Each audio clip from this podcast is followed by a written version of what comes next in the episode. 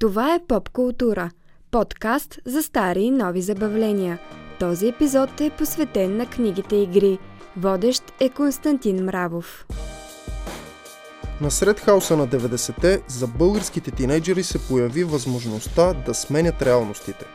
Можеха да станат рицари, космически изследователи, кунг-фу бойци и футболни менеджери. И все още не говорим за компютърните забавления. Там бяха книгите игри – един жанр, който изживя своя апогей в първото десетилетие на българския преход, после изчезна, а от 10 години насам е в ренесанс. Ако не сте ги играли, представете си го като компютърна игра. Читателят влиза в ролята на протагонист и взима решения, които направляват действието. По пътя на логиката и случайността, той трябва да намери правилния път към успешния завършек на историята, а в по-сложните примери в жанра представянето му се оценява. Книгите игри не са просто заместител на компютърните им колеги, а забавление със собствен характер. Той идва от писателските качества на много от авторите, които освен игра предлагат и добра литература. Другата страна е находчивостта при изграждането на игрални системи. Наистина добрите примери от жанра виждаме комбинация от тези две ключови качества. Колин Лоламбари, Робърт Блонт и Ейдриан Уейн, Джордж М. Джордж. Такива са мистичните псевдоними на българските майстори в жанра – за значимостта им говори на първо място колекционерската стоеност на творбите им, които в най-популярния период издаваше издателство Плеяда. За магията на книгите и игри, умението да ги пишеш и тривиалната действителност около издаването им преди две десетилетия си говорим с един от боговете в жанра. Димитър Дафовски е познат като Майкъл Майндкрайм и Стюарт Дарк. Самият той изтъква, че никога не е бил върху билборд. Въпреки това, в един момент негова книга има в почти всяка юношеска библиотека в страната. Нещо повече, Майндкрайм е човекът, който най-категорично изважда жанра от фентазито и фантастиката и развива може би най-добрите му игрови системи. Боговете на футбола, демоните в NBA, Златният оракул пробиват. Това са малка част от вселените, сътворени от Майкъл Майндкрайм, в които е много вероятно да сте живяли, ако сте израствали през 90-те. За останалото слушаме самият автор. Завършил съм Софийска математическа гимназия. Литературата хищ не ми вървеше. Следвах хидротехническо строителство. Беше точно в тежките времена. Нямаше работа и един ден брат ми ми донесе тая книжка игра на Любо Николов. Замъкът на таласамите и оттам се почна. Замъкът на таласамите. Това, а, ако не се лъжа, първата или огнена пустиня беше първата. Мисля, че огнена пустиня е била първата, но брат ми донесе тази вкъщи и така започна да пише книги игри. Какво те вдъхнови да го направиш това още повече, че не си имал такъв интерес към литературата в а, учебните години? Какво те впечатли в книгите игри и как реши ти да пишеш? В смисъл само това нещо ли беше, че времето е такова и няма работа? Първо, нали, във всичките ми книги в една или друга степен може да се види, че аз нямам умения в литературата. Но за щастие книгите и игри не са, акцента там не пада върху литературата. Нали, хубаво е човек да може да пише грамотно, Хубаво е да може да се изразява добре, смислено, коректно, но нали, няма нужда да постига високо художествено майсторство. Харесва ми концепцията за игра, за това, че взимаш решения, има последствия. И второ, просто видях как цялото поколение на брат ми, който е 7 години по-малък от мене, бяха пошторяли по това нещо. И как си хубаво е да имаш публика, която е ентусиазирана. Смятам, че имам в приемлива степен аналитичен Успях да направя схемата на играта, успях да я разуча и реших, че всъщност това ми е по силите. А бързо ли се случиха нещата, що се отнася до издателства и въобще един такъв пробив? Нещата бяха кошмарни там. Аз първо я писах дълго тая книга, аз я писах над половин година. Писах я в а, сравнително тежки условия, понеже разполагах с една стара пишеща машина Марица. Да кажем само коя е тази първа книга. Първата книга, която написах, се казва Изпитанието. Първите ми контакти бяха с Еквосарт. Когато завърших книгата и ми я занесох, те не я харесаха. След това обикалях много издателства. Единствената среща, която съм запомнил, беше с а, изпълнителен директор на издателство Христо Ботев. Бях му представен, тръгнах да му обяснявам вдъхновено идеята. Човека ме прекъсна и каза, отиди в отечество, те имат бюджет, могат да харчат пари и да губят. Дълго време не можах да се свържа и с Плеяда, понеже си мислех, че те са зарязали книгите игри. Случайно видях, че те почват да пускат разни книги игри, реших, че не са ги зарязали. Те бяха някакви чужди, в момента са нямали български. Отидох, говорихме и някакси това съвпадна точно с този бум в края на 93-та, когато излязоха три поредни месеца книги на Уейни Блонд, на Джордж Маджордж и моята, нали, три авторски дебюта. С които започна своеобразна вълна, продължила няколко години, свързана с тези български книги и игри, особено от а, хората, които ти спомена, но и други автори. А... Ами Любо Николов, нали? Аз да, Колин Ломбари, разбира се. Колин Ломбари, но нали, той започна всичко. Как би описал книгите игри с няколко думи на незапознат читател? Защото все още има и незапознати читатели, естествено. Това е книга, в която те поставят в някаква роля в началото и след това започвайки да четеш историята, си поставен пред разни избори. В добрите образци на жанра те са хубави, интересни избори с логични последици.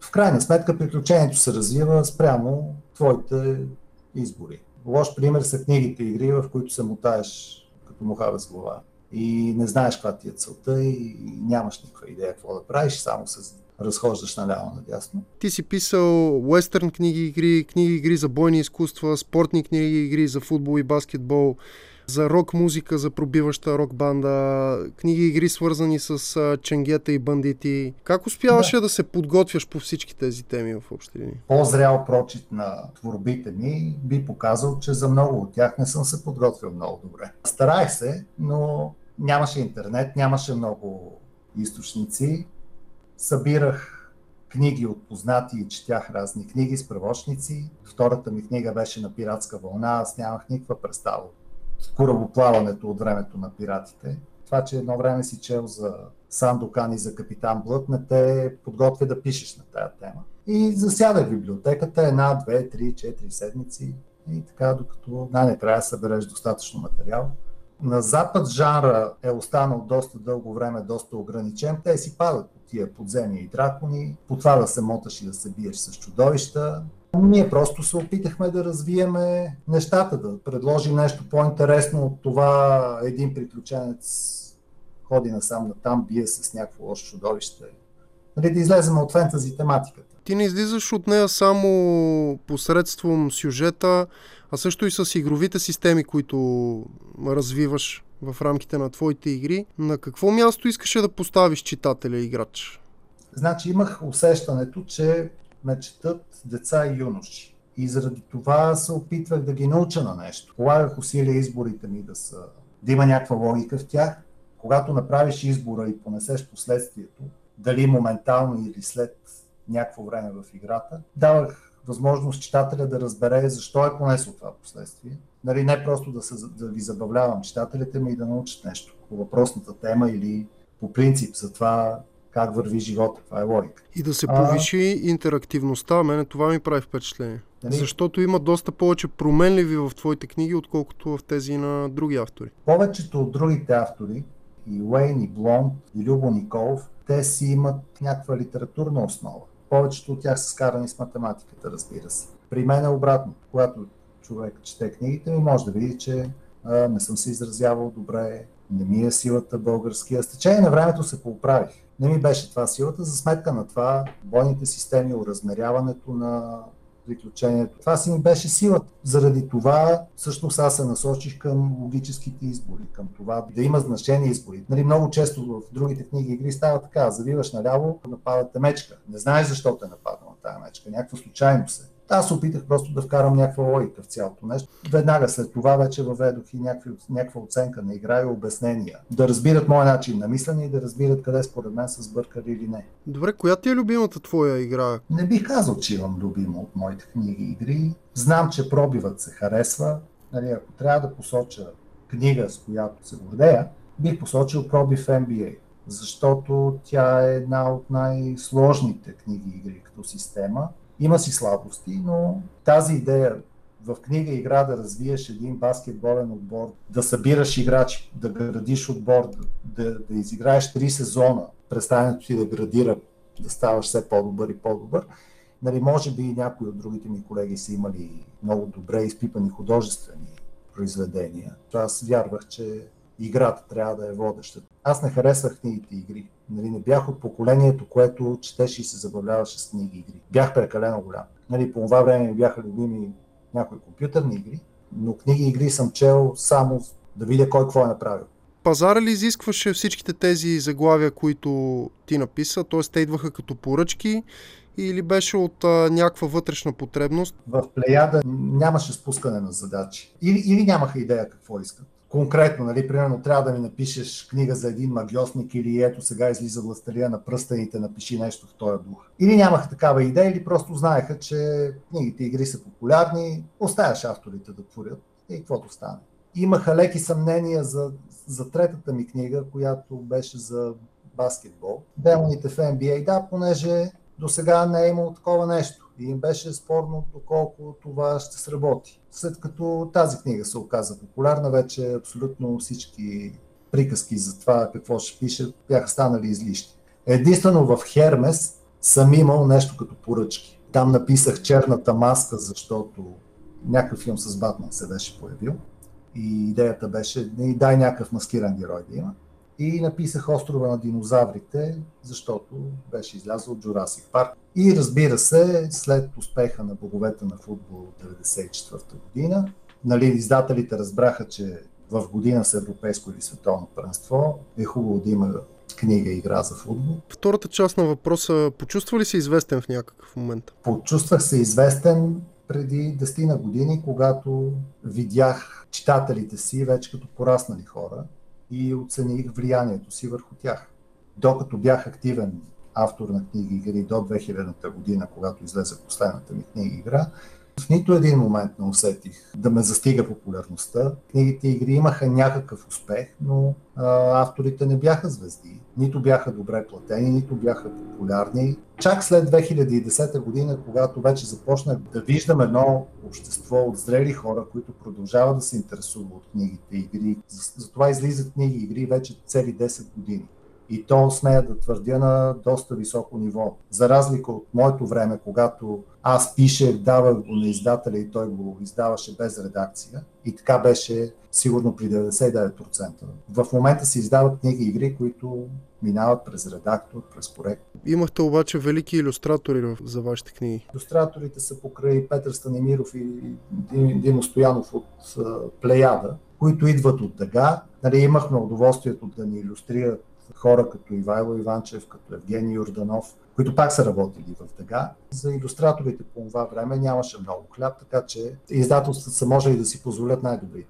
През последното десетилетие, както казахме няколко пъти, има нови издания, а изглежда и голям колекционерски интерес има към класиките в жанра, включително към твоите книги. Логично ли беше смъртта на книгите игри тогава и имат ли какво да покажат днес в един доста по-свързан и изпълнен с всякакви забавления свят? Колкото и да се говори, че компютърните игри са ни убили, аз мисля, че в голяма степен ние се убихме. Ясно е, че замъкът на Тълсъм, там огнена пустиня, те са излизали в големи тиражи. А, носят се някакви легенди за боговете на футбола. Въпреки, че в договорите ми пишеше, че трябва да ми се доплаща за допълнителен тираж, аз доплащане не съм видял. И това са нали, сферата на легендите, какви са били тиражите, но е ясно, че накрая тиражите падаха, падаха, падаха. Примерно хонорарите мисля, че на съвременните пари да съм взимал най-големия ми хонорар едва ли е надвишавал 5000 лева. Всъщност никога не сме имали редактори. В книгите игри никога не е имало добри ген дизайнери. И като нямаш редактор, като нямаш критична мисъл, в един момент просто нещата се обърнаха на издава, издава, издава, издава. Освен, че вече се бяха наруили автори и повече издателства издаваха. Освен това започнаха да се преиздават и стари книги със сигурност това уби пазара.